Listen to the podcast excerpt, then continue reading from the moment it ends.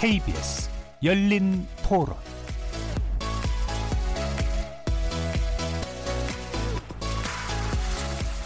안녕하십니까.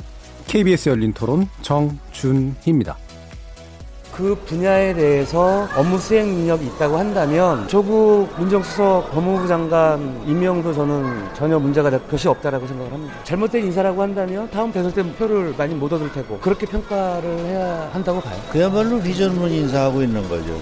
유능하신 분 많잖아요. 국민을 우선한다 그러면 나라를 우선한다 그러면 객관성 있는 인사 그렇게 늘 인사를 해야지. 너나 할 것 없이 다 품고 가는 것이 지도자지. 자기 입맛에 맞는 코드 으로 하면 됩니까? 안 돼요. 낙하산이라고 생각해요. 대통령하고 조국 그분하고는 의견이 똑같은 사람들이잖아요. 그러다 보니까 이제 이런 거 저런 거에 대해서는 우려가 되는 거죠. 인사 같은 게 대통령의 어떤 고유 권한이기 때문에 인사상 하자가 없으면 없다고 생각합니다. 자질적인 면도 있고요. 어떤 행정 업무의 경험도 있고 또 새로운 사람 와가지고 또 한다는 것도 가장 중요한 게 뭐 법과 국민을 위해서 자기 얼마나 그 직무를 수행했으면 좋겠습니다.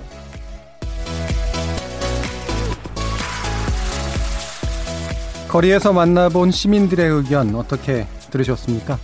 오늘 토론할 주제는 문재인 정부 인사, 개혁 인사인가, 코드 인사인가입니다. 윤석열 검찰총장 후보자 지명에서부터 시작해서 최근에 김상조 공정위원장의 어, 청와대 정책실장 임명, 그리고 조국 민족수석의 법무부 장관 입각설까지 어, 최근 연이어 나오는 문재인 대통령의 인사를 둘러싸고 개혁적 임자다라고 보시는 분들도 있고 회전문 인사다 이렇게 보시는 분들도 있습니다. 여야가 정반대 해석을 내리고 있는 그런 상태인데요. 인사권은 대통령의 고유 권한입니다. 그리고 주요 고, 고위공직자의 인사 적정성을 검증하는 건 또 국회의 몫이기도 하죠. 오는 8일 청문회를 앞둔 윤석열 검찰총장 후보자부터 그리고 조국 민정수석의 법무부 장관 입각설에 이르기까지 문재인 정부의 인사 문제를 둘러싼 상이한 입장들 한번 점검해 보도록 하겠습니다. 덧붙여서 북한 목선 입항 관련 논란과 함께 사개특위나 정개특위 위원장 선임에 관련된 국회에서의 현안도 몇 가지 다뤄보겠습니다. KBS 열린 토론은 여러분들과 함께 만듭니다. 문자로 참여하실 분은 9730으로 의견 남겨주십시오. 단문은 50원, 장문은 100원의 정보 이용료가 붙습니다. KBS 모바일 콩, 트위터 계정 KBS 오픈을 통해서도 무료로 참여하실 수 있습니다. 청취자 여러분이 KBS 열린 토론의 주인공입니다. 날카로운 의견과 뜨거운 참여 부탁드리겠습니다. KBS 열린 토론 지금부터 출발합니다. 살아 있습니다. 토론이 살아 있습니다. 살아있는 토론, KBS 열린 토론. 토론은 라디오가 진짜입니다. 진짜 토론. KBS 열린 토론. 자, 그럼 오늘 토론 함께 해주실 여야 의원 두 분 소개하겠습니다. 먼저 더불어민주당의 원내부대표이신 표창은 의원 나오셨습니다. 네, 안녕하세요. 자, 그리고 자유한국당의 미디어 특위 위원장이시죠? 박성중 의원 나오셨습니다. 네, 안녕하십니까. 어, 이 정치 현안을 두고 일종의 맞짱 토론을 이제 벌이게 됐는데요. 두 분 또 자주 만나시는 걸로 알고 있습니다. 네. 어, 이 시간은 영상으로도 함께 하실 수 있는데요. 유튜브에 들어가셔서 KBS 일라디오를 검색하시면 지금 바로 저희들이 토론하는 모습 지켜보실 수 있습니다. 팟캐스트로도 들으실 수 있고요. 매일 새벽 1시에 재방송도 됩니다. 자, 이렇게 함께할 방법까지 안내해 드렸고 오늘 토론 주제 문재인 정부 인사, 개혁 인사인가, 코드 인사인가 본격적으로 시작해 보겠습니다. KBS 열린 토론. 자, 그러면 일단은 여는 말로 어, 최근 이루어진 인사부터 한번 간단히 점검하고 시작하도록 하겠습니다.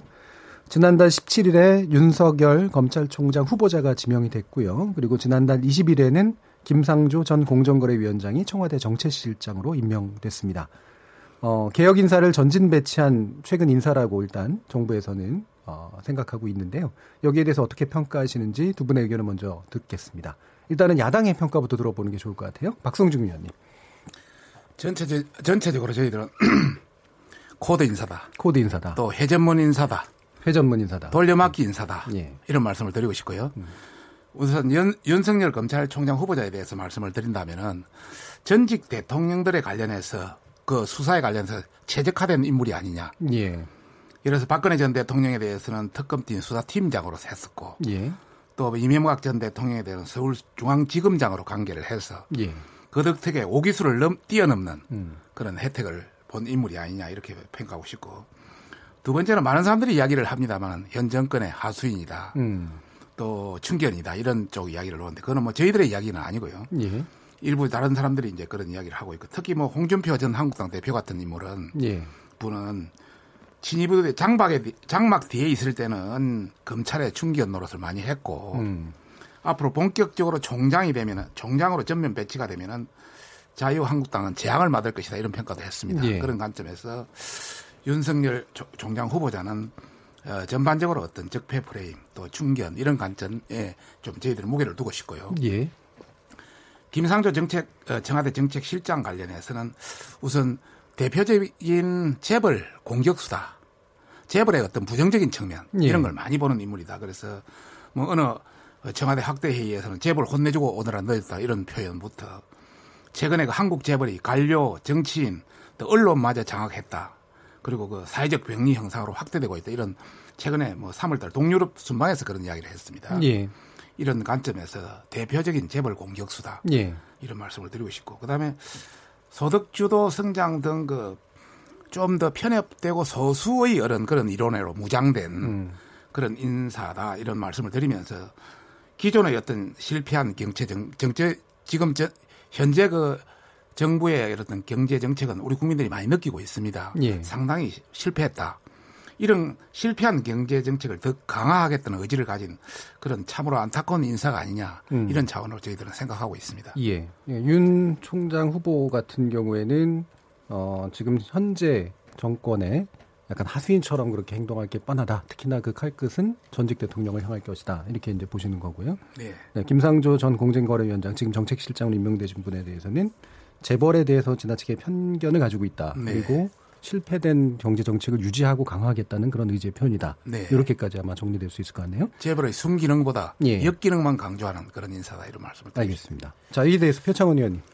네, 우선은 어 너무 자유한국당의 어떤 그 사람을 보는 예. 시선이 편견과 혐오로 음. 이렇게 가득 차 있다는 데서 많은 좀 슬픔을 느낍니다. 예. 이번만이 아니라 대부분 어 사람이나 단체 집단을 가르죠. 음. 이념에 따라서 편에 따라서 그리고 이제 우리 편이 아니라고 할 때는 어 혐오적인 이제 표현들을 써서 부정적인 평가만 하시는 것이 많이 안타깝고요. 예.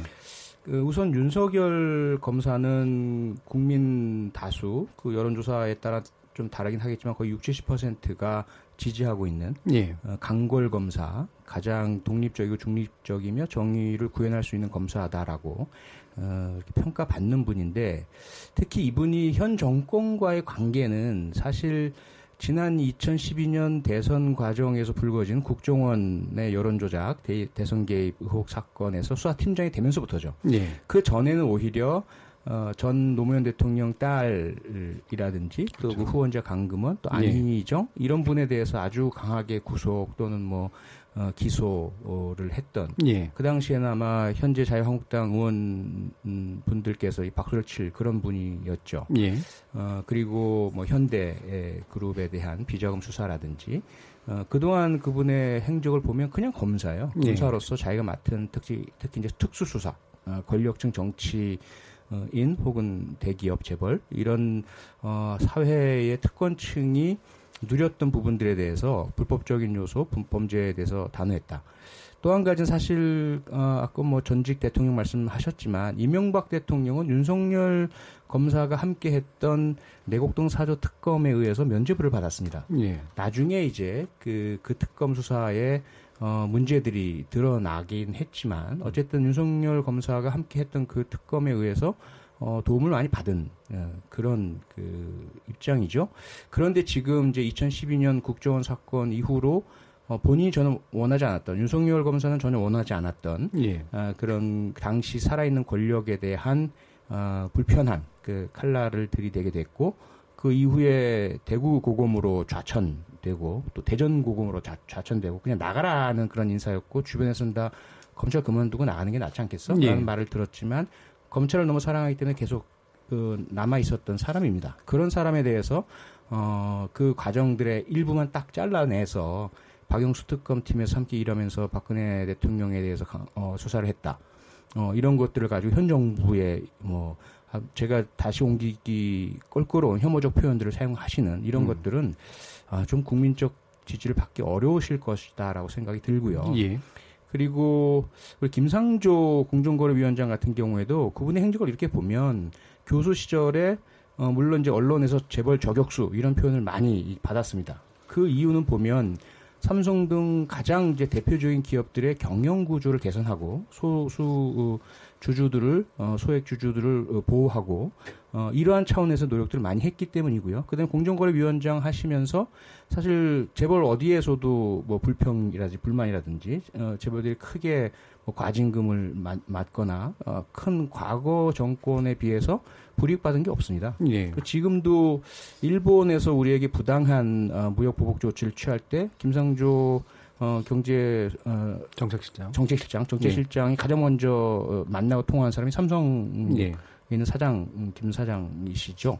그래서 그 재벌 그룹을 포함한 경영자들과 상당히 그 소통하면서 경제 전반을 이끌고 있다. 이런 예. 부분을 꼭 말씀드리고 싶고 다만 개혁적인 인물들이긴 하지만 어, 대통령과 많은 부분의 인식이 이, 이, 공유되는 네. 조국 그 법무장관 후보자 아직 뭐 내정은 되지 않았지만 만약에 된다고 한다면 어, 상당히 뭐 여러 가지 면에서 인식을 같이 하고 있는 건 맞습니다. 그래서 음. 일견의 코드 인사인 점이 있다.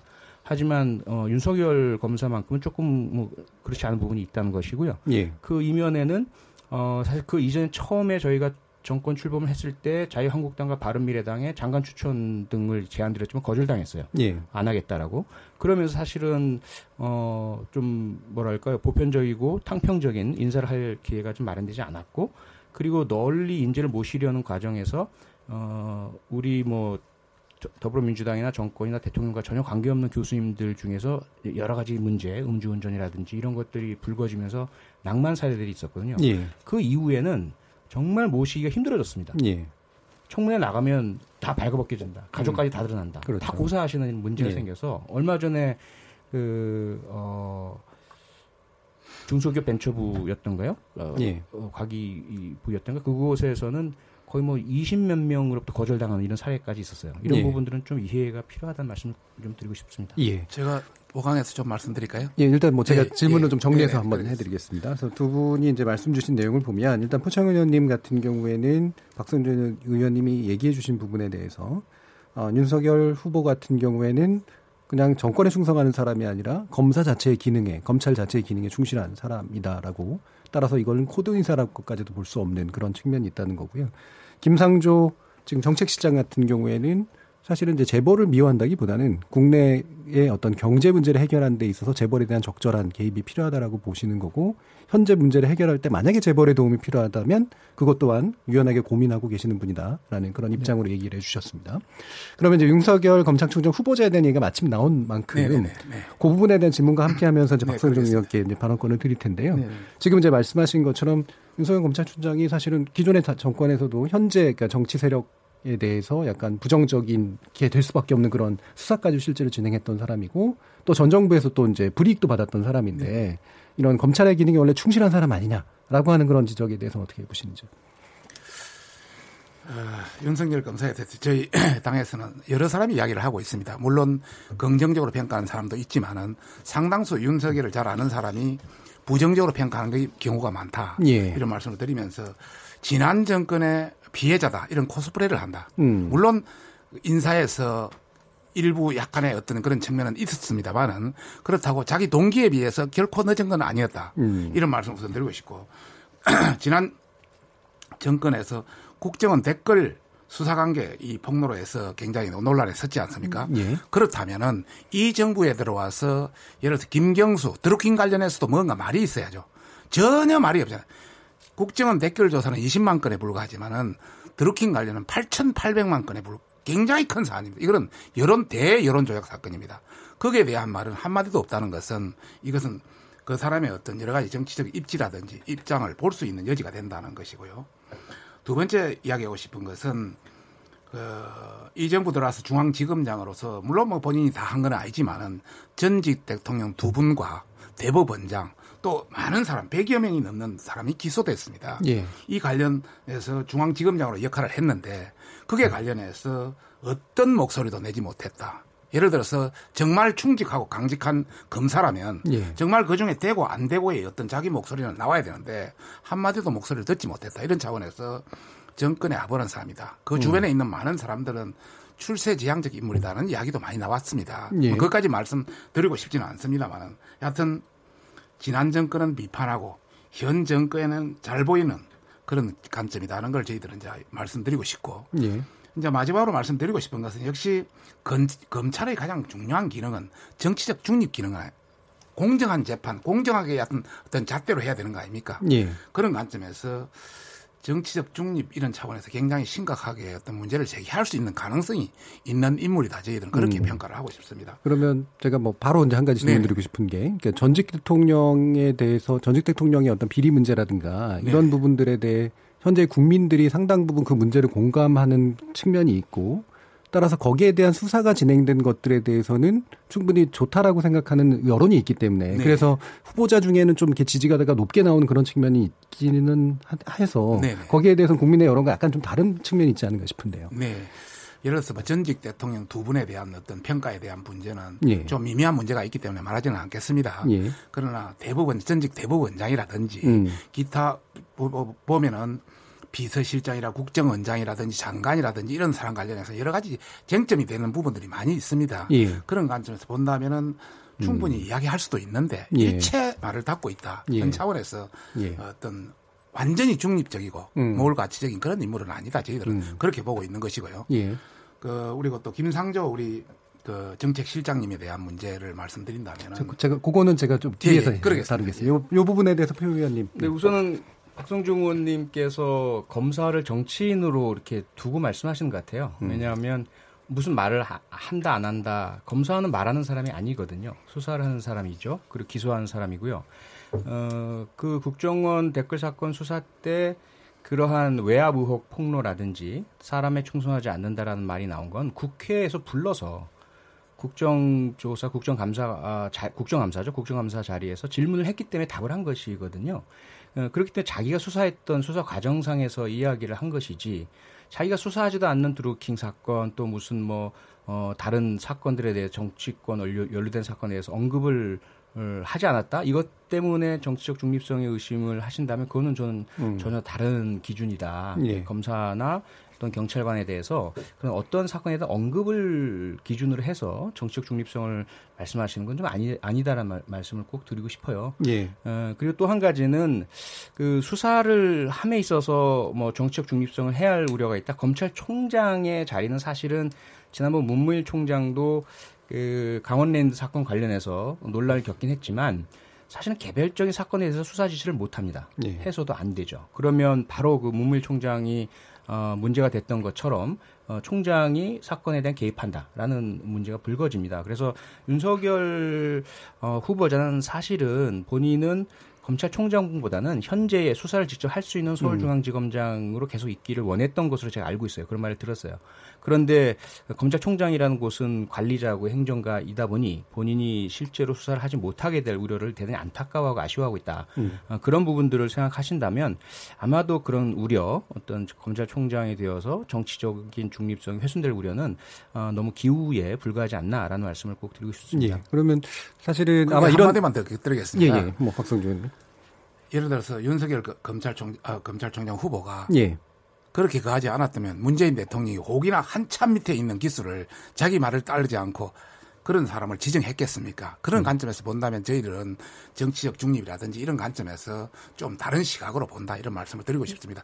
정상적인 절차라면 그 한 기수 후배나 두 기수 후배 정도를 그걸 선택을 해야지 그 앞에 있는 한 서른 명을 다 드러내고 할 수 있는 그런 위치에 있는 사람을 선택했다는 자체가 벌써 정치적 개입이 돼 있다 이런 차원을 아무리 검사가 정치적 몰 중, 중립적이고 여러 가지 관점이 있지만은 이것은 좀 심하다 이런 말씀을 드리고 예. 싶습니다. 그건 사실 조금 오해가 있으신데요. 검찰총장 추천 위원회에서 어, 네 명을 이제 그 후보로 어, 추천을 하게 됩니다. 그 중에서 이제 예, 그렇죠. 예, 결정을 하는 과정이라서 어차피 네 명에 들어간 사람들은 이미 기수며 또는 뭐 남녀 성별음 이런 것들은 다 배제가 되어야 합니다. 그 네 명이 가지고 있는 역량 그리고 검찰총장 후보자로서의 자격 이것만으로 봐야 되는 것이죠. 그러면 왜 그 네 명에 들어갔느냐? 그 기수 차이가 큰데도 불구하고 첫 번째는 너무 그동안 검찰이 경직된 기수 문화, 어, 상하 어, 위계 질서 조직 문화였다. 이에 대한 어떤 내외부의 비판과 문제 제기가 컸습니다. 어, 지금 검찰은 개혁 대상이잖아요. 검찰 문제 때문에 어, 국회에 사법개혁특별위원회가 만들어지기까지 했습니다. 그러면 현재 제도상으로 검경 수사권 조정이나 공수처 설치 등의 제도 개혁을 하는 것은 한편이라면 다른 한쪽으로는 인적인 개혁을 해야 되거든요. 예. 그러면 그 인적인 개혁이란 것은 그동안 검찰의 많은 정치적인 중립성 훼손 논란 어, 또는 권력에 어, 지나치게 어, 친화되었던 과거 어, 이런 부분들에 대한 어, 사실은 좀 청산이 필요하죠. 특히 이제 우병우 어, 전 민정수석이 어, 현재도 재판을 받고 있고요. 재판농단, 어, 사법농단, 검찰농단, 국정농단 가장 핵심이라고들 얘기를 하지 않습니까? 그럼 그와 함께 그런 부분들을 묵고하고 방관하고 혹은 함께했던 어, 혹은 그런 의심이 가는 분들은 사실 조금 많은 그 검찰총장 후보자로서의 적격 문제에서 문제가 많이 제기가 됐죠. 예. 이런 것들을 따진다면 일단 기수와 어떤 서열에만 의존해서 후보자를 정할 수는 없다. 음. 아, 그런 부분들은 좀 이해를 좀 해주실 필요가 있습니다. 예. 우리 표창한 후보장에게 다 잡아들어가고 싶고. 이제 후보자 만들어주려고요? 표창한 의원한테. 네. 사실 뭐 표창한 의원도 잘 알고 있다시피 뭐 저도 뭐 청와대 민정에서 근무를 했습니다. 예. 이 검찰총장 후보자라든지 이런 사람은 대통령이라든지 이런 의중이 많이 작용합니다. 후보 후보자 추천위원회는 있지만은 그게 뭐 한 서너 명이 추천되지만은 상당히 거의 작용된다 이런 말씀을 드리고 싶네요. 예, 결론적으로. 알겠습니다. 아니요. 그런데 지난번 최동욱 검찰총장 사례에서도 보셨지 않습니까? 박근혜 대통령의 의중이 없던 분이에요. 그분을 검찰총장 추천위원회가 결국 올렸거든요. 그거는 이미 검찰 인사에 있어서만큼은 과거에 너무 많은 문제가 제기가 되었기 때문에 박근혜 대통령 어, 당시부터 개선이 됐습니다. 그래서 검찰총장 추천 인사위원회는 청와대 의중이 개입될 수가 없습니다. 알겠습니다. 자, 그럼 다 네, 이게 지금 이제 논의가 의원님 과거에 하셨던 이야기인데 자백을 네. 하시는 거네요, 그렇죠? 그러니까 짐작 짐작의 근거에서나 이제 이렇게 얘기하는 것보다는 예, 실제 이제 사실의 근거에서 좀 더 얘기가 진행이 되는 게 좋을 네네. 것 같아서요. 그래서 아마 이제 청문회에서 이제 어떤 일정한 검증을 하실 거 아닙니까? 그래서 박성중 의원께서 보시기에는 어, 윤 후보자에 대한 청문회 검증은 뭐가 포인트다라고 생각하시나요? 뭐 여러 가지 형태가 있습니다. 예. 어, 저희들은 우- 우선 지금까지 윤석열 후보자가 여러 가지 어떤 검경 수사권 조정이라든지 예. 또 공수처 입장 관련해서는 아직 한 번도 이야기를 한 적이 없습니다. 음. 본인은 검찰주의자다 이런 이야기를 많이 하지만은 그래서 그런 관련해서 좀 더 집중적으로 추궁할 예정이고요. 예. 또 뭐 최근에 뭐 여러 가지 그 나왔습니다만 60원대 60억 원대의 재산 형성 과정 물론 뭐 부인의 어떤 여러 가지 문제가 있습니다만은 그런 관련해서도 한번 추궁해야 할 필요가 있다. 예. 공직자로서의 적정 어떤 걸 했는지 예. 그리고 검사 시절에 여러 가지 어떤 어, 사건에 있어서 변호사 소개라든지 이런 예. 의혹들도 뭐 제기가 있고요. 예. 또 여러 어, 변양균 신정아 어떤 그런 사건에서도 어, 뭐 해유 협박 관련해서 여러 가지 그 있다는 그런 제보들이 있기 때문에 이런 관련해서 전반적으로 어, 청문회에서 어, 문제를 삼을 걸로 저희들은 예. 이야기를 하고 있습니다. 크게 한 세 가지로 정리가 되네요. 하나는 일단은 검경 수사권 조정에 대해서 총장 후보자로서 어떤 입장을 가지고 네네. 있느냐. 두 번째로 이제 뭐 사생활 문제이긴 합니다만 이게 그 재산 축적에 관련된 네네. 문제. 세 번째는 실제 검사 활동을 하면서 벌어졌던 일부의 의혹에 관련된 문제. 네네. 이런 포인트로 얘기해 주셨는데 이 부분 어떻게 다루실 생각이신가요, 의원님? 아, 예, 뭐 야당으로서 당연히 하, 예. 실수 있고 하셔야 될 것 같고요. 어, 철저하게 검증이 이루어져야죠. 음. 그리고 그 부분에서 저희도 어, 우선은 그 사적인 재산 형성 과정은 지금까지 보도 등에 따르면 어, 거의 뭐 90% 이상이 이 아내, 예, 부인의 재산이고 결혼을 한 지가 얼마 안 됐습니다. 2012년이었던가요? 11년이었던가요? 몇 년 안 된 상황, 늦게 결혼을 하셨고요. 그래서 저, 재산 형성 과정에 그 후보자가 개입할 여지는 어, 거의 없었다. 그 음. 이후에 만약에 어떤 영향력이 있는지 이건 직무 관련성을 봐야 될 것 같고요. 직무 관련성이 없다면 단순히 많다는 이유만으로 그때 흠집 내기는 좀 하지 않도록 했으면 좋겠다라는 예. 그런 입장이고요. 당연하죠. 저희들. 그렇죠. 예, 예, 예, 예, 예. 예. 예. 그리고 어 당연히 이제 검경 수사권 조정이나 공수처 혹은 검찰 개혁 이 부분에 대한 어, 질의는 어, 여야 없이 뭐 야당에서도 그걸 아주 그 어, 세밀하게 또 날카롭게 지적하고 질문해 주시면 감사할 것 같습니다. 뭐 예. 저희도 마찬가지 질문을 할 거고요. 음. 그리고 검사 시절에 있었던 부분 역시 여러 가지 이제 의혹 보도들은 있었지만 어, 그 부분에 대해서 아, 어, 그 당시에 어, 뭐 고소 고발에 대한 처리 처분 결과라든지 또는 감사 조사 결과라든지 이런 부분들이 다 어, 혐의 없다거나 어, 사실관계 오류라든가 이런 것들로 나왔는데 그럼에도 불구하고 만약에 그 당시 잘못돼서 밝혀지지 못한 부분이 있다면 야당에서 당연히 물어보실 수 있는 것이죠. 예. 저희들도 마찬가지로 실제 사실, 실제 진실 에 입각해서 근거 입각해서 그 부분을 클리어하기를 바라고 음. 다만 그런 의혹이 있다는 것만을 가지고 어, 후보자에게 흠집을 낸다든지 혹은 지금 증인이 네 명이 지금 그 채택이 돼 있는 상태거든요. 어, 어, 후보자와 관련이 있었다는 이유만으로 그 사인 민간인인 경우도 있고 공직자인 경우도 있는데 그 증인들이 부당하게 또 침해당하는 일이 없도록 저희들은 또 세심하게 살필 예정입니다. 예, 알겠습니다. 어, 그러면 바로 연결돼서 그 조국 민정수석의 법무부 장관 입각 설인데 이 설 가지고 얘기하는 건 저도 좀그 꺼려지긴 합니다만 그래도 뭐 상당히 좀 크게 좀 나 오고 있는 얘기니까 지금 핵심은 어쨌든 어, 이 검찰 개혁이라든가 사법 개혁을 완수할 적임자다라고 봐서 큰 문제 없다라고 보는 입장과 그다음에 민정수석에서 곧바로 법무부 장관으로 가는 것은 상당한 뭔가 훼손의 여지가 있다라고 보는 그런 입장이 대립하고 있고 동시에 이제 전 정부에서 일어났던 그런 일들에 대해서 뭔가 서로 좀 말이 안 맞는 그런 이야기들이 이제 나오고 있는데 이 부분에서 일단은 어, 박성중 의원께서 보시기에 이 부분이 부적합하다라고 보시는 먼저 우리 먼저- 표창원 의원부터 먼저 하죠. 생각하고 먼저 하니까. 나중에 공격하시는 예, 게 예, 나을 예. 것 같으세요? 예, 그러면 표 의원님 먼저 얘기 한번 들어보죠. 아, 예. 그 불의의 기습적인 양- 양보 감사드립니다. 예. 우선은 어 조국 그 교수로 더 많이 불려졌었죠. 저는 예. 개인적으로 이제 서울대 법대 교수 시절에 저는 경찰대 교수였고 어 1998년 정도부터 학회에서 이렇게 조우를 했습니다. 예. 어, 그래서 그 당시에 뭐 성폭력 문제라든지 아동 학대 문제, 스토킹 문제 이 부분에 있어서 어, 상당한 좀 공감도 있기도 했고 또는 그 경찰 검찰의 역할에 대해서는 좀 이견이 다른 부분도 있기도 했고요. 예. 그때 이제 제가 바라봤던 전혀 어떤 인간적 사적 관계는 없는 상태였고요. 학자 대 학자로 바라, 바라 봤을 때 조국 교수는 정말 학식이 풍부하고 어 그리고 날카롭고 분석적이고 어 해안이 있다 이런 어, 평가를 제가 많이 했고요. 예. 개인적으로 많이 좀 존경심을 갖기도 했죠.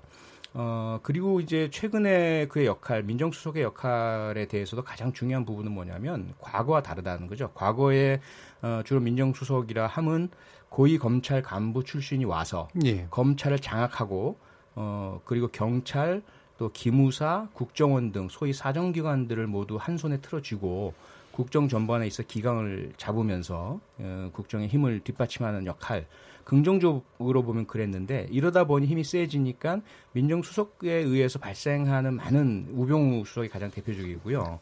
그런 어떤 농단적이랄까요. 정치 공작이라든가. 네, 정치 예. 공작이라든가 인사 개입이라든지 어, 사건 개입이라든지 이런 문제들이 늘 불거져 왔었죠. 그런데 조국 수석은 그런 문제는 전혀 없었습니다. 예. 그럴 수밖에 없는 게 검찰에 어떤 영향력을 미칠 수가 없어요. 검찰 출신이 아니고 검사 출신이 아니다 보니 검찰 조직에서는 오히려 어, 보이지 않는 반발도 많이 하기도 했죠. 예. 그 김태우 수사, 수사관 어, 경우도 그런 경우이고 또 검찰 개혁을 가열차게 진행을 하다 보니 그런 검찰 개혁 어, 이 과정에서 검찰은 조직적인 반발의 모습도 보이고 문무일 총장도 그런 모습을 보이기도 했었죠. 그래서 그 전 민정수석과는 전혀 다른 예. 어, 모습이고 오히려 검찰을 장악하는 게 아니라 검찰을 개혁하는 입장에 서다 보니 검찰과 어, 거리감을 두고 음. 어, 견제 상태에 있어서 해왔던 어, 사람이다. 그래서 오히려 민정수석으로서 역할보다는 어, 법무장관으로서 역할이 더 어울리지 않느냐. 음. 그의 그런 형사사법 학계의 더 풍부한 그 지식과 어, 이론과 그리고 제도 개혁에 대한 의지 이런 것들 을 포함하면 말이죠. 음. 그래서 어, 그런 차원에서 봤을 때 과거의 검사 출신 민정수석의 예와 함께 볼 수는 없다. 예. 어, 또한 가지만 말씀드리면 에, 우리 민- 문재인 대통령께서도 과거 야당 시절에 어, 그 권재진 그 당시 어, 이명박 정부 시절이었죠. 예. 어, 민정수석을 법무장관 후보로 내정한 데 있어서 민정수석을 법무장관 후보자로 지명하거나 또는 어, 임명하는 데 있어서 아무런 문제가 없다. 예. 그 민정수석이 일하는 자리가 문제가 아니라 그 사람이 이 어떠냐가 중요하다. 예. 그래서 민정수석이라는 역할을 수행하면서 만약에 그런 정권의 어, 어떤, 어떤 검찰 장악의 증검다리 역할을 한다든지 음. 이렇다라면 문제가 되겠고 그렇지 않고 민정수석으로서의 그런 개혁의 의지를 해왔다면 전혀 문제가 될 것이 없다 이런 말씀을 하셨거든요. 예. 그런 차원에서 보자면 어, 저희는 뭐 인간 일관성 있는 그런 인사라고 볼 수 있습니다. 예, 민정수석으로서 검찰에 대해서 어떤 행동들을 했는가 이게 이제 판단의 기준이 네, 돼야 네, 된다 이렇게 그렇습니다. 보시는 거고요. 네. 박성준 의원. 예. 전반적으로 뭐 조 교수의 어떤 여러 가지 확식이라든지 이런 관계는 더 이상 말하지는 않겠습니다. 예. 다만 저희들은 전체적인 관점에서 역시 학자보다는 폴리페스다. 음. 정치 지향적인 그런 교수였다는 그런 말씀을 우선 드리고 싶고요. 예. 최근에 이 그 조국 교수의 법무부 장관 이 입각설 관련해서 여론조사를 해보니까 팽팽하게 나오더라고요. 음. 찬성이 45.7, 반대가 45.4. 그런데 실제 관련해서 어, 민주당 성향은 굉장히 높고요. 찬성이. 예. 범여권으로 분류되면 민주평화당 지지층을 한번 보니까 반대가 56.8, 음. 또 무당층도 61.7이 반대하는 그러니까 민주당 빼고는 나머지는 상당히 반대하는 게 많습니다. 예, 이런 이 말씀을 여론조사의 경우는 여론조사에. 사실은 근거를 좀 밝혀야 돼서. 네. 근데 이게 뭐 아시아 투데이 아, 아시아 예. 투데이에 가서 예. RN서치에 조사해 가지고 한 7월 1일자 예, 나온 예. 겁니다. 알겠습니다. 두 번째 이제 말씀드리고 싶은 것은 우리 민주당이나 청와대가 옛날 한 것을 다 잊었다. 음. 이런 말씀을 드리고 싶습니다. 2011년 7월 달에 권재진 법무장관 그때 할 때 뭐 어떤 말이 나왔냐면은 그 당시 우윤건 국회 법사위원장 지금 뭐 민주당 소속입니다만은 민정수석이 곧바로 법무장관에 임명된 적은 역대 정권에 한 번도 없으며 첫건 인사 해전문 인사 중에서 가장 최악의 인사다. 법치국가의 기본을 틀을 흔드는 일이다. 이렇게 비판을 했었고요. 예. 김진표 원내대표는 선거 중립을 내팽개치고 어떻게든 유리한 판을 짜보겠다는 불순한 의도다. 이런 말을 했고요. 예. 지금 현재 그 노영민 현 대통령 비서실장은 청와대 특유의 오기를 부리는 것 같다. 군사 독재 시대도 차마 하지 못했던 일을 한다. 이런 비판을 했습니다. 예. 그런 관점에서 보면 미국의 그 공포 영화 나는 내가 지난 여름에 한 일을 알고 있다. 아, 이 상- 말을 꼭 떠올리고 야, 싶습니다. 상당히 준비를 잘 해오신 것 예. 같은데. 한마디 더, 한마디 더 이야기한다면은, 어, 과연 우리 민주당 지금 현재 여당 예. 어, 인사들이 과연 청와대 이런 행사, 이런 인사에 대해서 한마디도 못하고 있는 음. 지록이마 사슴을 말이라 해도 말하지도 못하는 그것이 안타깝다 이런 말씀을 음, 드리고 민주당 싶습니다. 내부에도 불만이 있을 텐데 얘기가 안 예, 나온다. 말이 전혀 예. 없고 예전에는 그렇게 비판하고 그렇게 깠던 사람들이 예. 이제는 말 한마디도 못하는 음. 그런 걸 말씀드리고 싶습니다. 예. 이 부분에 대해서 어떻게 생각하세요, 배청현? 근데 정치인들이 그 말 바꾸는 모습은 뭐 제가 너무 많이 봐가지고 예. 제가 정치에 너무 맞지 않지 않느냐라는 예. 말하기 이제 곤란하죠. 자괴감도 많이 느끼고 있습니다. 예. 다만 이제 앞서 말씀드린 것처럼 그 당시에 이제 그런 비판들이 제기가 됐던 가장 큰 이유는 그 권재진 수석이란 분이 고위 검사 출신이었고 워낙에 너무나 잘 알려져 있었던 어, 이명박 대통령과의 친분 관계 그리고 그런 것들로 인해서 마치 원세훈 국정원장이 그랬던 것처럼 검찰에 대해서 어, 지나칠 정도 영향력을 행사했던 이런 부분들이 많이 제기가 됐기 때문에 그런 비판들이 많이 제기가 되었고요. 그럼에도 불구하고 어, 그 당시에 제가 아까 소개해드린 것처럼 문재인 현 대통령께서는 그 당시에 그 민정수석이 법무부 장관으로 가는 게 문제가 아니다라는 말씀을 분명히 하셨거든요. 예. 그래서 그 부분에 있어서만큼 말 바꾼 것이 아니고요. 대통령 입장에서는 일관성이 있다. 다만 우리 민주당 어, 의원들 같은 경우 그 당시에 그런 얘기를 했던 건 사실이고 지금 아마 할 말이 없, 없죠. 음. 어, 그것은 이제 분명히 제가 인정을 합니다. 다만 이제 그 한 가지 제가 뭐 말씀드리고 싶은 것은 뭐냐면 어 지금 그 뭐 여론조사도 말씀을 주셨지만 그 조국 수석에 대해서 어 갈리는 어, 그러한 부분들은 분명히 저희들이 감수를 해야 합니다. 예. 감수를 해야 하고 그리고 어, 어떻게 보자, 보자면 어 너무 잘 알려져 있는 가깝고 또 멘토 역할을 하기도 했고 예. 어, 후보 시절에도 함께 뭐그 북콘서트, 그렇죠. 토크 콘서트도 예. 같이 했고 너무 가까운 걸 잘 알다 보니 그만큼 부담이 크다는 거죠. 부담이 예. 큰 상황에서 어, 임명 지금 아직 임명되지는 않았지만 후보로 거론되고 만약 임명이 된다고 한다면 그만큼의 부담을 감수하겠다. 그럼 그 부담을 감수할 만큼의 절실함이 있는 거죠. 예. 법무부 장관으로서 역할을 제대로 해내서 어, 지금 공수처, 검경수사권 조정, 또 어, 법원 개혁 이 부분은 사법 개혁은 어, 그 어떠한 다른 명분으로도 어, 훼손시킬 수 없는 어, 국민의 요구이고 역사적인 사명이고 김대중 대통령, 노무현 대통령 저희 당의 지속적인 지금 뭐 20여 년간의 수건이기 때문에 그런 의지가 담겼다라는 말씀을 좀 드리고 싶습니다. 예. 우리 표의 원님 말씀에 하나 한 가지 더, 더 하고 싶은 것은 네. 그 문재인 대통령이 2006년도 2006년도 바로 민정수를 끝내고 나서 바로 법무부 장관 가려고 그랬어요. 그런데 못하게 했어요. 그 당시 야당이 난리를 쳐서 예. 그런 어떤 아픈 경험이 있기 때문에 그런 말을 했다는 말씀을 드리고 싶습니다. 예. 본인이 경험이- 직접 그런, 경험을 했기 그런 경험이 있죠. 예, 알려진 당시에. 일이고요. 네. 그래서 이제 이게 설만은의 얘기니까 더 많이 막 이걸 얘기할 건 아닌 것 같고요. 그냥 민정수석으로서 재임하는 과정에서 이제 검찰과의 관계 문제는 상당 부분 뭐 그렇게까지 이렇게 뭔가 불투명한 건 없는 것 같은데 야당 쪽에서 많이 얘기하는 게 아, 인사 문제, 그러니까 인사에 대한 논란들을 만드는 데 있어서 검증이 불철저했다 가지고 계속해서 이제 얘기를 하고 있단 말이에요. 이 부분에 대해서는 표창 의원님 어떻게 보시나요? 가장 아픈 부분이죠. 저희 예. 지금 어, 여당 의원으로서 저도 개인적으로 늘 힘들고 어려웠던 게 인사 부분에 예. 대한 또 청문을 할 때나 혹은 어, 저희 지지자조차도 일부 어, 문제 제기하고 비판했었던 적도 있었고요. 어, 그래서 그 부분에 있어서의 과연 책임을 누가 얼마나 져야 될, 될 것이냐라는 음. 부분. 근데 앞서 말씀드린 것처럼 그 고충도 대단히 심하더라라는 것도 인사검증 기준이 많이 높아진 그런 네, 거. 예. 기준도 높아지고 또 후보자들을 찾기가 없고, 어, 예. 어, 참 힘든 부분이 생겼습니다. 그 인, 저도 사실은 좀 글쎄 사칭 얘기는 하지만 저희 그 자녀들도 예. 아빠는 절대로 청문회 할 수 있는 자리에 가지 마. 예. 예. 할 정도니까. 예. 별로 안 별로 안, 안 좋은 일을 많이 하시는 것 같아요. 아, 예.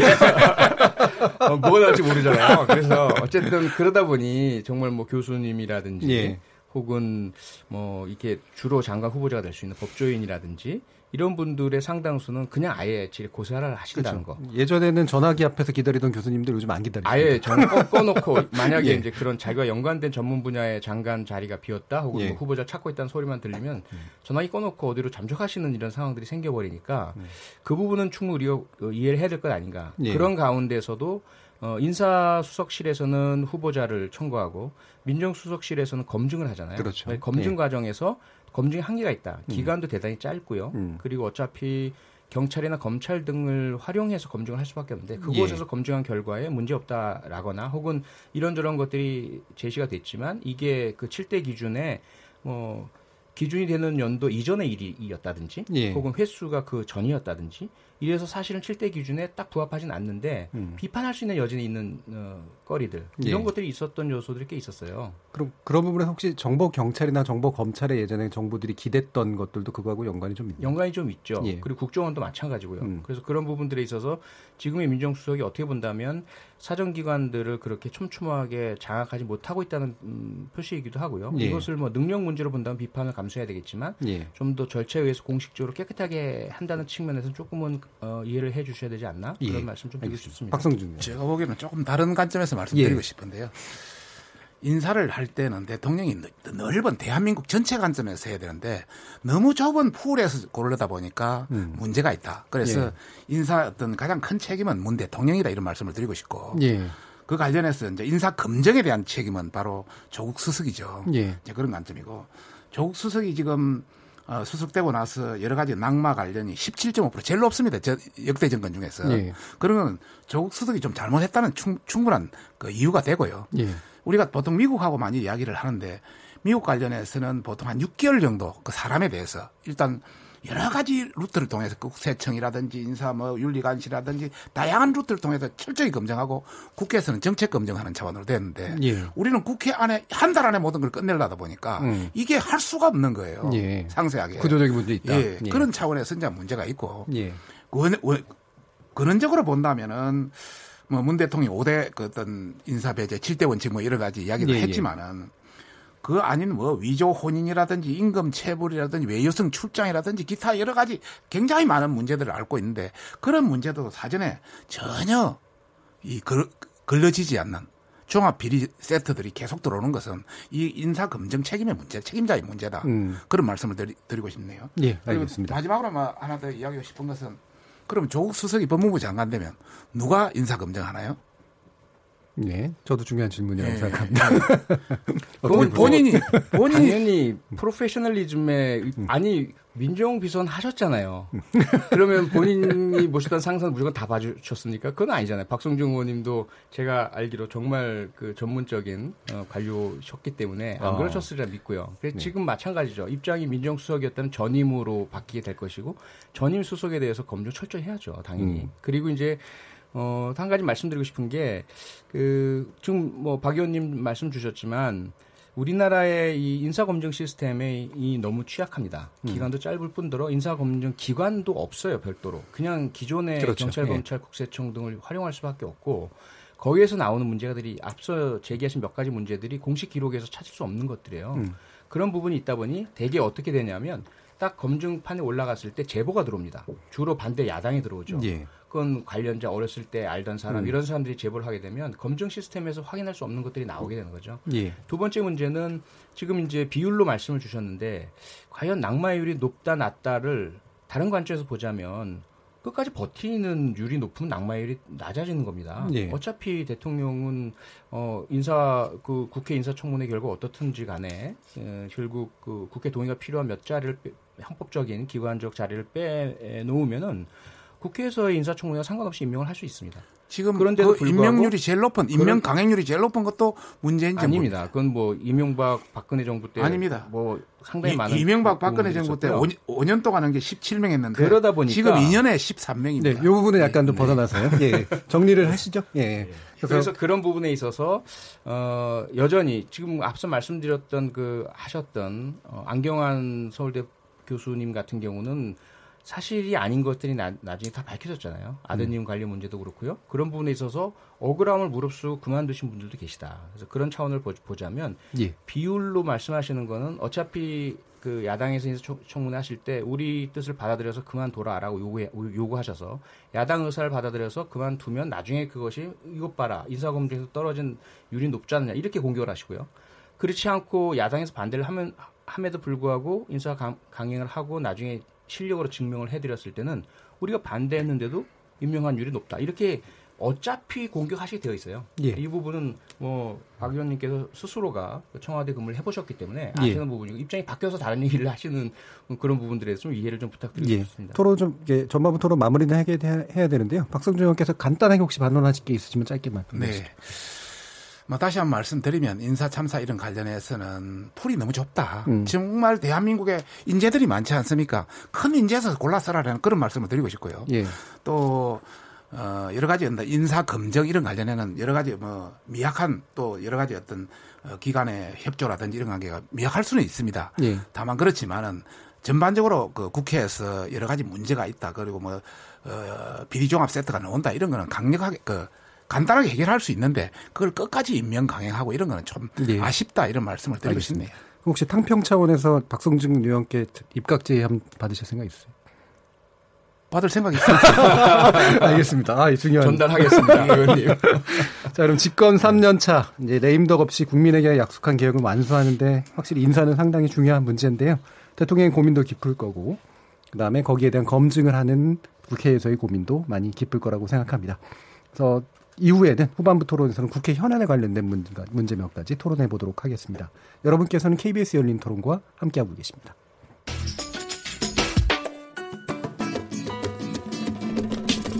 묻는다, 듣는다, 통한다. KBS 열린 토론. 듣고 계신 청취자 여러분, 감사드립니다. 들으면서 답답한 부분은 없으신가요? 궁금한 점은요? 그렇다면 함께 토론에 참여하시죠. 유료 문자 샵 9730을 이용하시면 됩니다. 단문은 50원, 장문은 100원의 정보 이용료가 있습니다. 스마트폰 어플리케이션 KBS 모바일 콩을 통해서도 무료로 참여하실 수 있습니다. KBS 열린 토론은 언제나 열려 있습니다. 듣고 계신 KBS 열린 토론은 매일 밤 1시에 재방송됩니다. 자, 그럼 토론이 진행되는 동안 청취자 여러분들께서 보내주신 의견 몇 가지 들어보고 가겠습니다. 송하랑 문자캐스터. 안녕하십니까. 문자캐스터 송하랑입니다. 문재인 정부 인사, 개혁 인사인가 코드 인사인가에 대해 청취자 여러분이 보내주신 문자 소개해드리겠습니다. 휴대전화 뒷번호 3488님. 야당의 입맛에 거슬린다고 코드 인사라고 하는 것은 야당의 억지라고 생각합니다. 결격 사유가 없고 필요한 사람이라면 코드 인사라도 기용하는 것이 당연하다고 생각합니다.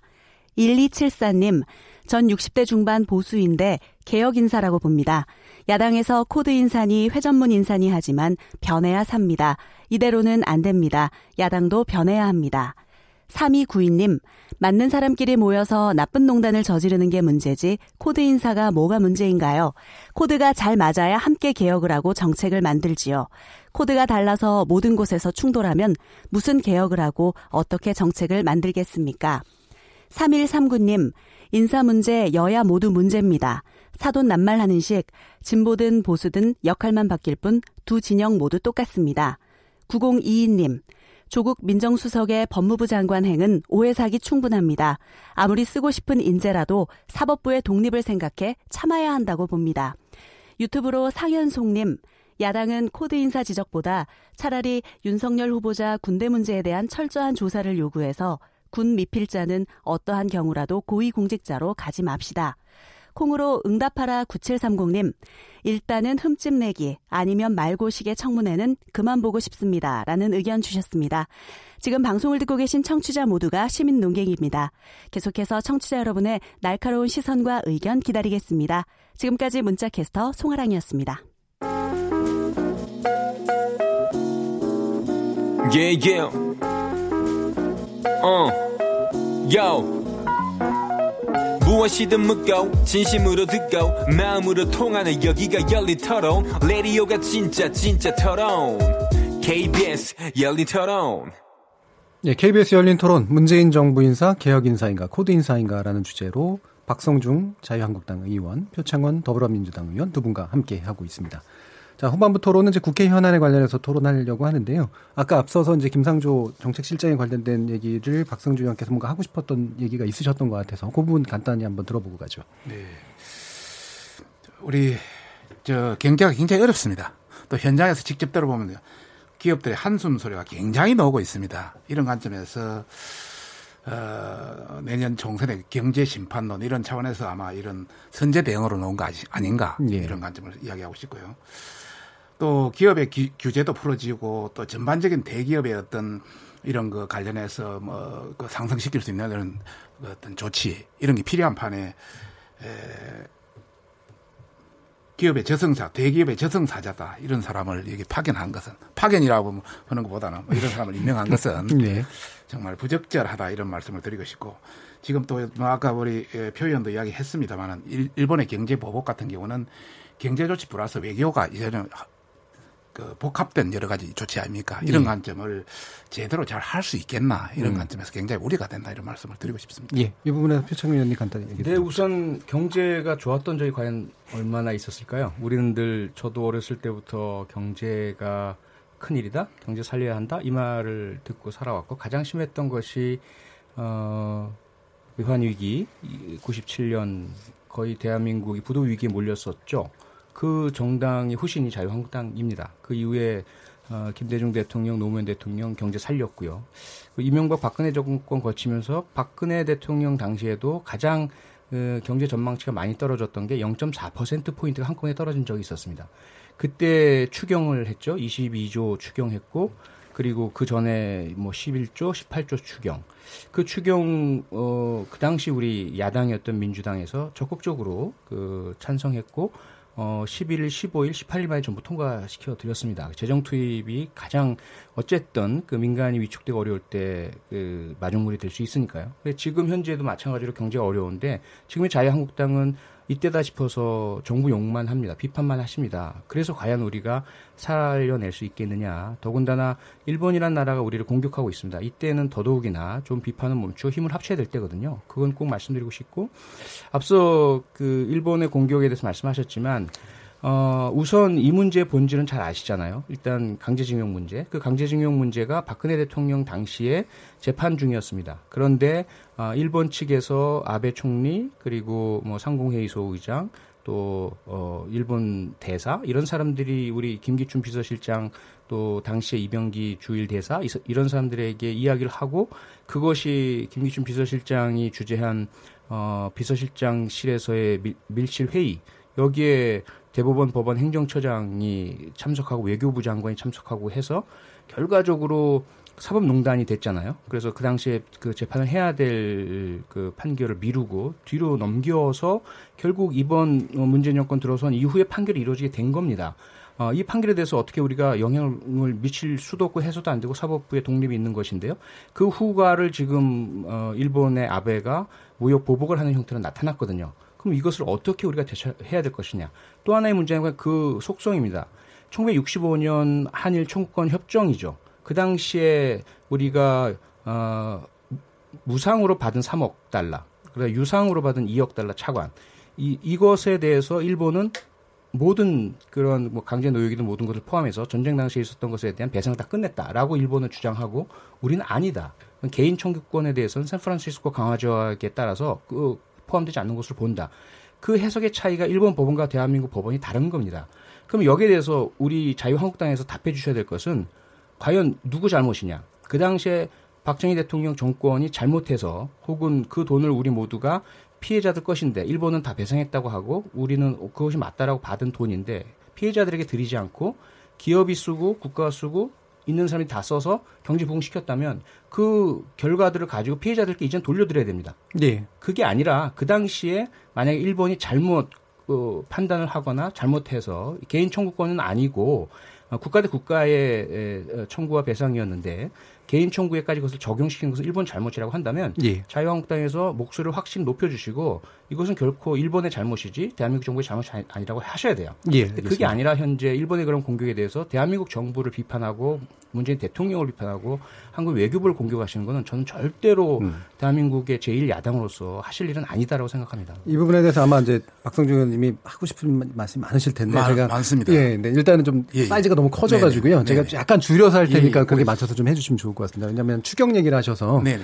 국회 일정 합의를 하는데 이제 어, 지난 정부에서 이제 추경에 대해서 계속 이제 현 민주당은 합의를 해줬다. 근데 지금은 보면 국회 일정 잡을 때 그걸 계속 뒤로 미루는 것 같다라는 어떤 의견이 있을 것 같아요. 이 부분에 대해서 일단 국회 일정을 어떻게 보고 계시는지 말씀을 좀. 어떤 국회 일정? 추경, 예. 추경을 먼저 내세우자라고 하는 것과 지금 네. 이제 자유한국당 같은 북한 목선부터 해가지고 이 문제를 먼저 다뤄야 된다라고 보시잖아요. 아닙니다. 저희들은 같이 같이 하실 예, 수 같이 있다. 하는 개념입니다. 예, 예. 추경도 재해 추경과 일자리 추경, 뭐 음. 경제 살리기 추경, 뭐 저 여당에는 그렇게 주장 주경 주장하고 있습니다만은 예.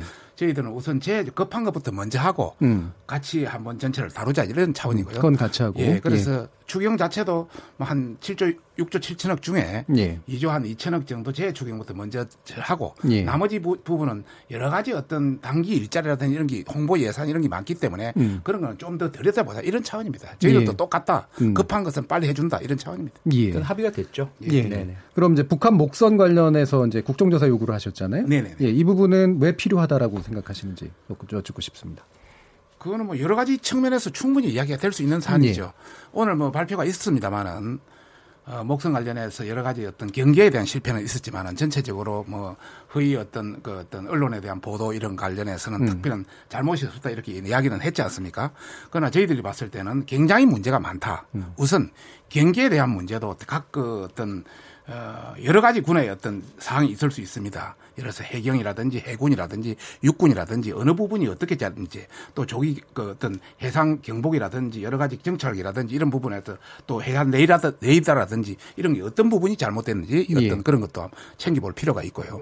두 번째는 어, 전반적으로 이번 그 어떤 보고라든지 홍보 이런 관련해서 여러 가지 어떤 어, 전반적으로 밑에서는 모든 부서에 다 보고했다지만은 예. 어떤 어, 청와대 어떤 그, 뭐, 그, 그 상실이 잘못된 것인지 음. 또 아니면 국방부에서 잘못한 것인지 합참에서 잘못한 것인지 이런 관점에서 전반적으로 한번 챙겨볼 필요가 있고 음. 또 현지 대응에서 본다면은 목선이 와서 전반적으로 지금 그 주민들하고 저- 정언하는 것이 지금 발표하는 거 상당히 다르거든요. 음. 그런 관점에서 단순히 상임위 국방이 어떤 국방부에 해당되는 상임위만 해당되는 사안이 아니고 예. 청와대도 관련되는 사항이고 국방부도 관련되는 사항이고 합참도 관련되는 사항이고 일반 해경이라든지 또 다른 데 관련되는 사항이기 때문에 이런 종합적인 관점에서 대한민국의 안보 이런 구멍이 있지 않나 음. 이런 차원에서 어떤 국정조사를 통해서 뭔가 어, 밝혀보자 이런 차원입니다. 예, 사원도 심중하고 정부의 현재 현재 발표 내용을 그대로 볼 믿을 수 수가. 없다. 그다음에 결과적으로 걸칠 데가 많기 때문에 국정조사가 필요하다. 네네. 이렇게 보시는 거잖아요. 이분 이런 요구에 대해서 어떻게 보시나 표현? 오늘 국방부 합동조사 결과 발표에서 경계 실패 시인했습니다. 예. 그리고 사과했고요. 그 다음에 초기에 언론 보도 대응 혼선과 잘못 시인했습니다. 인정했고 사과했습니다. 그리고 책임이 있는 8군단장 보직 해임했고요. 그리고 합참의장과 합참 참모들에게 어, 경고했습니다. 그리고 후속적인 이제 징계들도 뒤따를 예정이고요. 어, 그런 정도면은 어, 우리 안보의 디테일이 공개되는 우려라든지 예. 그리고 관련된 귀순한 그 북한 주민들의 어, 인권 또 그들이 남기고 온 북에 남긴 가족들의 어, 안전 어, 그리고 두 명의 그 귀순하지 않고 어, 귀환한 어, 사람들의 그런 안전 이런 것들을 모두 고려한다면 어, 굳이 정치적 쟁점으로 끌어들여서 예. 자꾸 어, 부풀리는 것은 옳지 않다는 말씀드리고 싶고요. 비교를 하자면 2012년 10월 2일 날 여전히 우리가 똑똑히 기억합니다. 노크 귀순. 북한 병사가 무장한 채로 철책을 넘고 비무장지대를 넘어서 우리 전기 철책도 끊고 초소로 왔습니다. 귀순하겠다고 비어 있었어요. 그래서 여러 초소를 돌아다니다 노크를 하면서 결국 귀순 의사를 밝혔습니다. 더 문제는 그 다음이죠. 그 당시에 이명박 정권의 군과 국방부는 이 사실을 허위로 조작을 합니다.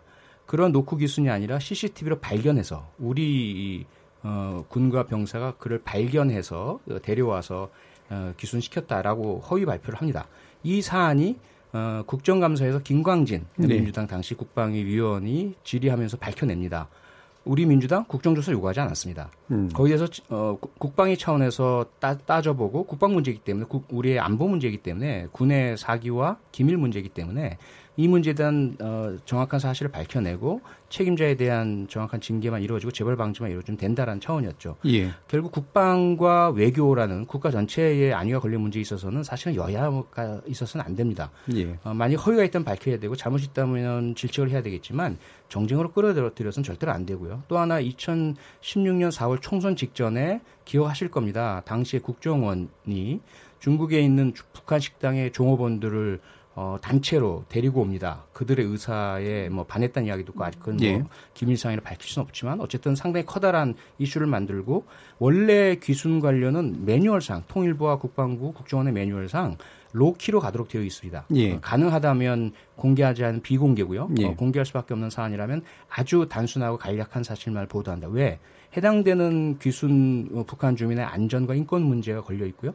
남북 관계 문제가 걸려 있고 또 그 경로에 따른 안보 어, 기밀의 노출 어, 문제가 있기 때문입니다.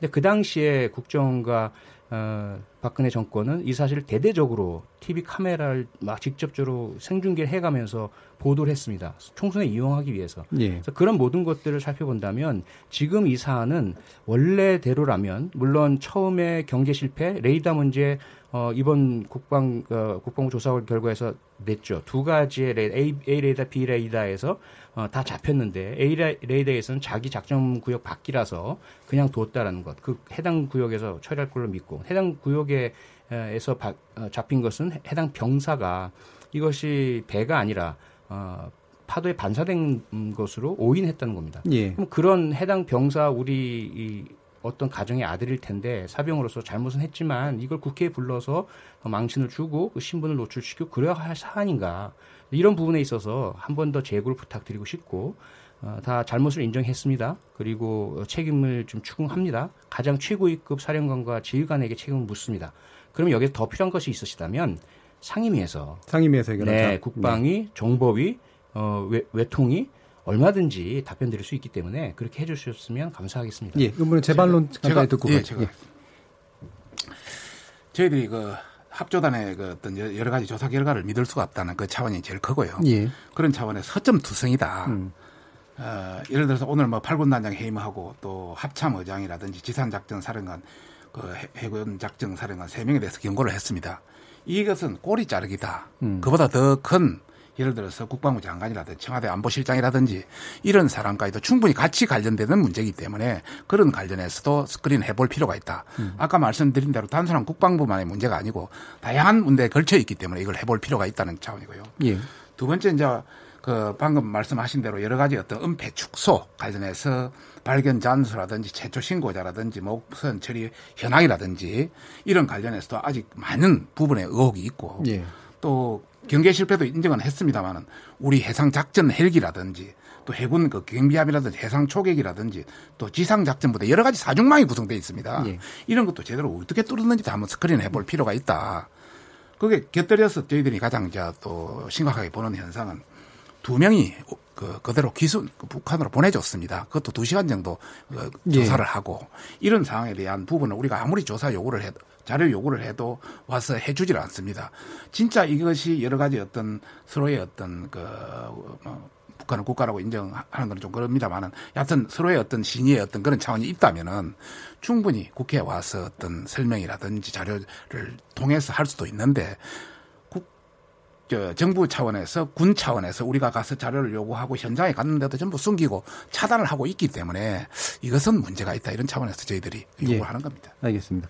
자, 그러면 이제 또 나머지 문제가 좀 있어서요. 어, 사개특위 정개특위 문제로 한번 넘어가 봐야겠습니다. 지금 아, 정의당에서 강하게 반발을 하고 있죠. 어, 심상정 의원이 이제 밀려났다 이렇게 판단을 하고 있는 건데요. 이 부분에 대해서 사실은 이제 당사자로서 곤혹스러운 면들 분명히 있을 것 같은데 일단 표창은 의원께서 보시기에 어, 정개특위하고 사개특위 문제를 해결하는 데 있어서 지금 현재 벌어지고 있는 일들은 어떻게 판단해야 될까요?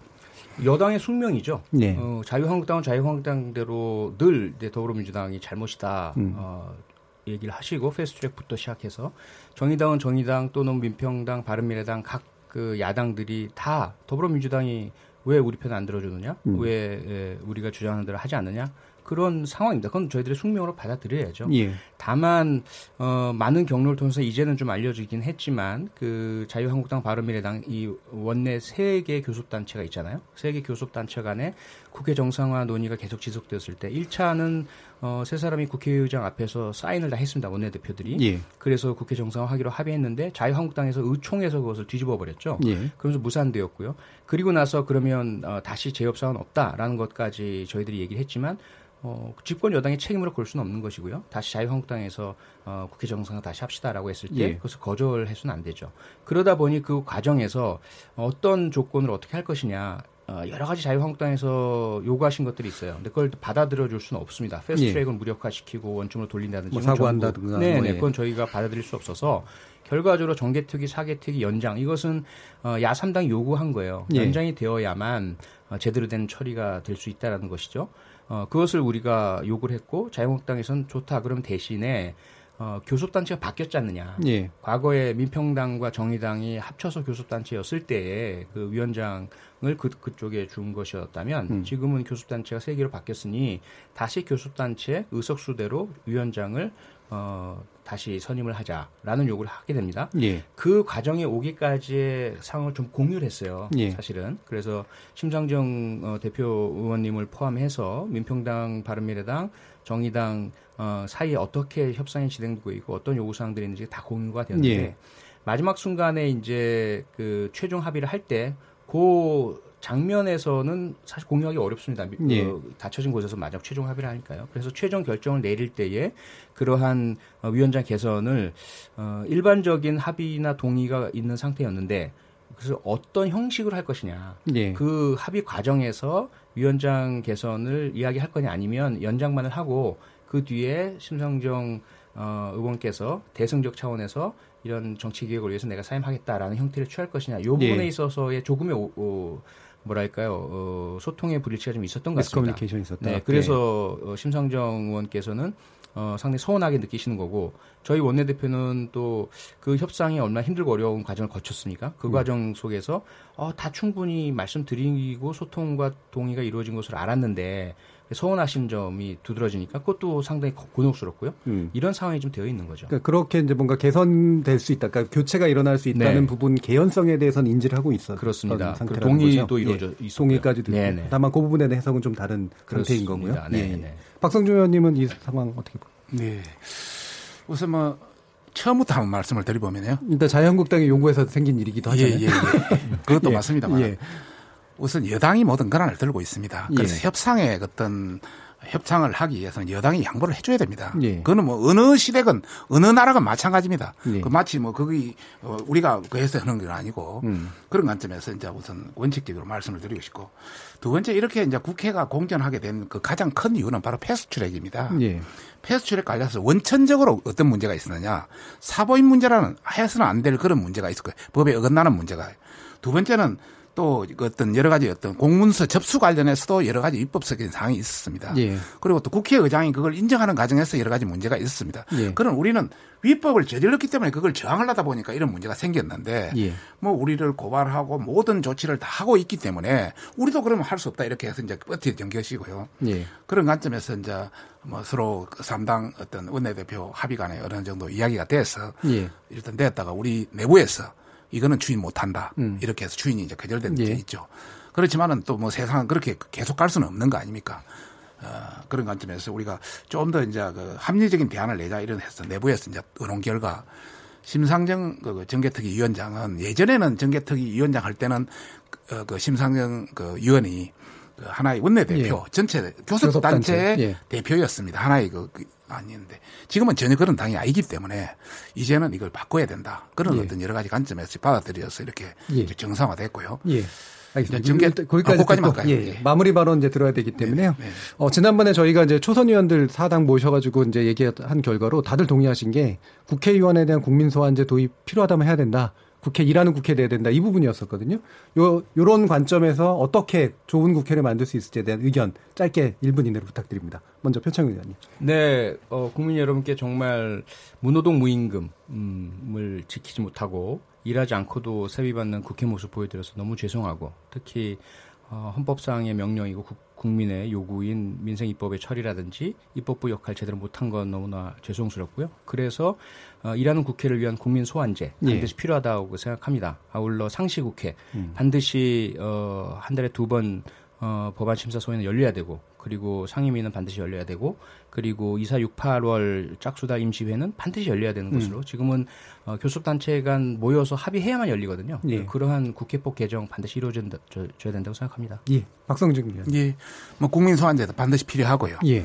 또 뭐 방금 이야기하는 그런 사항도 필요하다고 봅니다. 다만 지금까지 관례를 보면 저희들도 민생 관련 국민에 대해 민생 관련해서는 언제든지 열어도 좋다. 예. 그게 곁들여서 선거법이라든지 이상학을 가지고 들어오기 때문에 예. 그런 관련해서는 우리도 굉장한 불이익이 되기 때문에 강력히 저항할 수 있는 것은 누구나 마찬가지다. 음. 그런 관점을 이해해 주시고 여하튼 저희들도 항상 365일 열리는 그런 국회가 되었으면 하는 바람입니다. 어, 기본적으로 그러면 국민 소환제도라든가 네. 일하는 국회를 만드는 그런 방식에 대한 예. 전반적으로 동의를 하시는 찬성합니다. 예, 그런 분위기네요. 어, 의외로 너무 쉽게 찬성들이 나오셔가지고 근데 실제로 국회 운영위를 한번 보셔야 되죠. 예, 수 통과될. 때까지 네, 보셔야 됩니다. 뭐 자영당 입장에서도 사실은 뭐 욕을 많이 먹었지만 사실은 중요한 거라고 생각해서 이제 나름대로 그렇죠. 투쟁을 하신 부분이라는 그 거죠. 부분은 워낙 저희들하고 저희들하고 관련되는 문제고 굉장히 당의 존립에 가는 문제이기 때문에 예. 했고 나머지 민생 문제는 그것만 떼서 국회에서 여당에서 예. 하자면 언제든지 우리도 할수 있는 정말이죠, 박 의원님? 예, 맞습니다. 네. 알겠습니다. 예, 기대하겠습니다. 고맙습니다. 예, 뭐 많은 기대가 됩니다. 앞으로 일 많이 하시는 이제 국회가 될 것 같습니다. KBS 열린 토론 오늘은 문재인 정부 인사, 개혁 인사인가 코드 인사인가라는 주제로 함께 했는데요. 표창원, 표창원 더불어민주당 의원 그리고 박성중 자유한국당 의원 두 분 모셔서 깊이 있게 토론하고 좋은 말씀 많이 들었습니다. 모두 수고하셨습니다. 고맙습니다. 고맙습니다. 네, 감사합니다. 자, 그리고 참여해주신 시민 논객, 그리고 청취자 여러분 모두 감사드리고요. 청취자들의 적극적인 참여로 만드는 KBS 열린 토론, 토론을 통해서 우리 사회의 모범적인 합의의 길을 찾아 나가도록 하겠습니다. 저는 내일 저녁 7시 20분에 다시 찾아뵙겠습니다. 지금까지 KBS 열린 토론 정준이었습니다.